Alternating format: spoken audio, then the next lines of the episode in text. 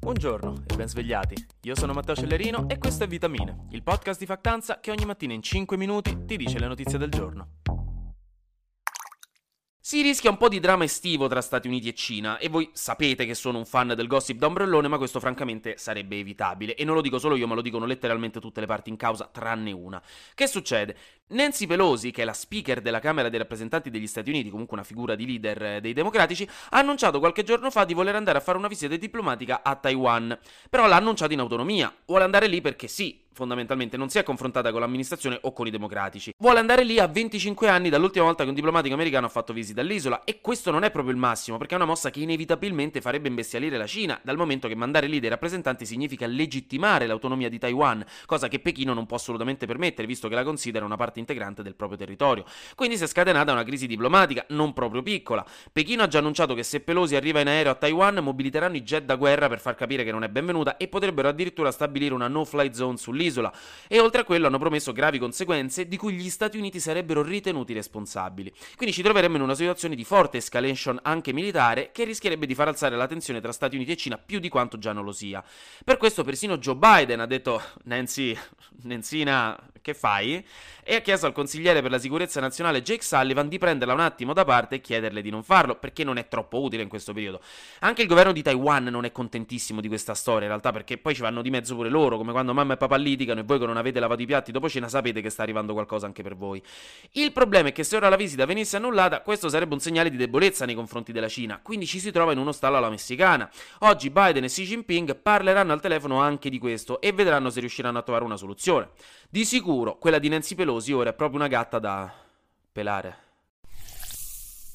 Qui in Italia invece la destra si è riuscita a mettere d'accordo su chi nominare presidente del Consiglio in caso di vittoria. Negli scorsi giorni Berlusconi aveva fatto intendere che non voleva Meloni, prima suggerendo il suo vice Tajani, poi in maniera molto velata e indiretta dicendo che se Meloni fosse stata la candidata premier, la coalizione di destra avrebbe probabilmente perso consensi. Quindi era salita un po' di tensione, come quando andate a prendere la pizza al taglio e gli chiedete il pezzo d'angolo perché ovviamente quello migliore loro comunque ve ne danno uno centrale e voi siete lì che vi guardate, ma Fatto sta che alla fine hanno deciso di mantenere la regola. Il partito con più voti proporrà il nuovo primo ministro o la nuova prima ministra, che in questo caso probabilmente sarebbe la donna, la madre, la cristiana Giorgia.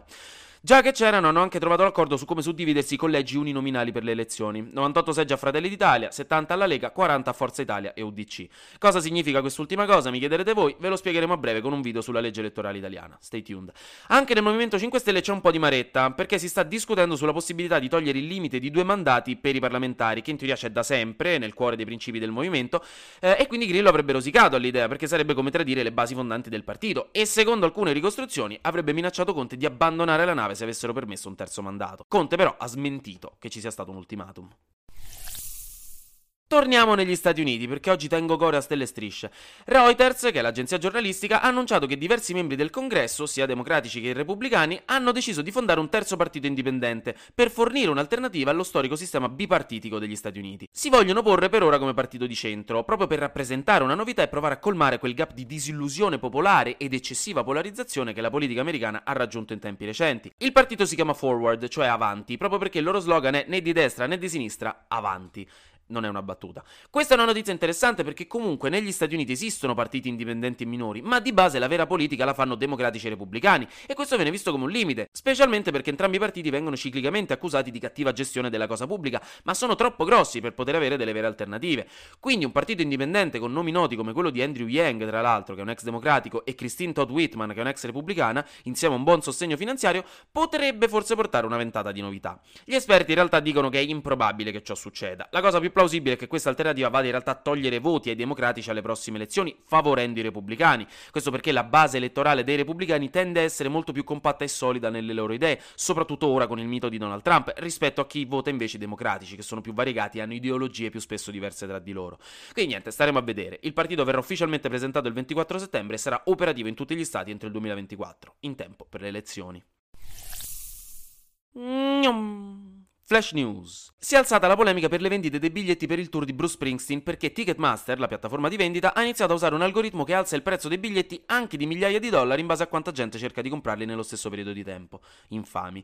In Angola invece è stato trovato il più grande diamante rosa degli ultimi 300 anni, 170 carati. Non sapevo neanche che esistessero i diamanti rosa, evidentemente sono femmine. Ah, lo volevate il binarismo di genere, eh? E invece no, questo diamante rosa è un maschietto perché è completamente a suo agio con la propria sessualità e mascolinità. O, per quasi citare Homer Simpson, è abbastanza cool da potersi permettere di vestirsi come vuole. Infine, il capo di Instagram, Adam Mosseri, ha confermato i nostri timori, dicendo che Instagram diventerà sempre più a base video. Punto. Ormai hanno deciso.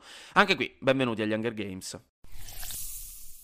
Anche oggi grazie per aver ascoltato Vitamine. Noi ci sentiamo domani, perché sarà successo di sicuro qualcosa di nuovo e io avrò ancora qualcos'altro da dirvi. Buona giornata.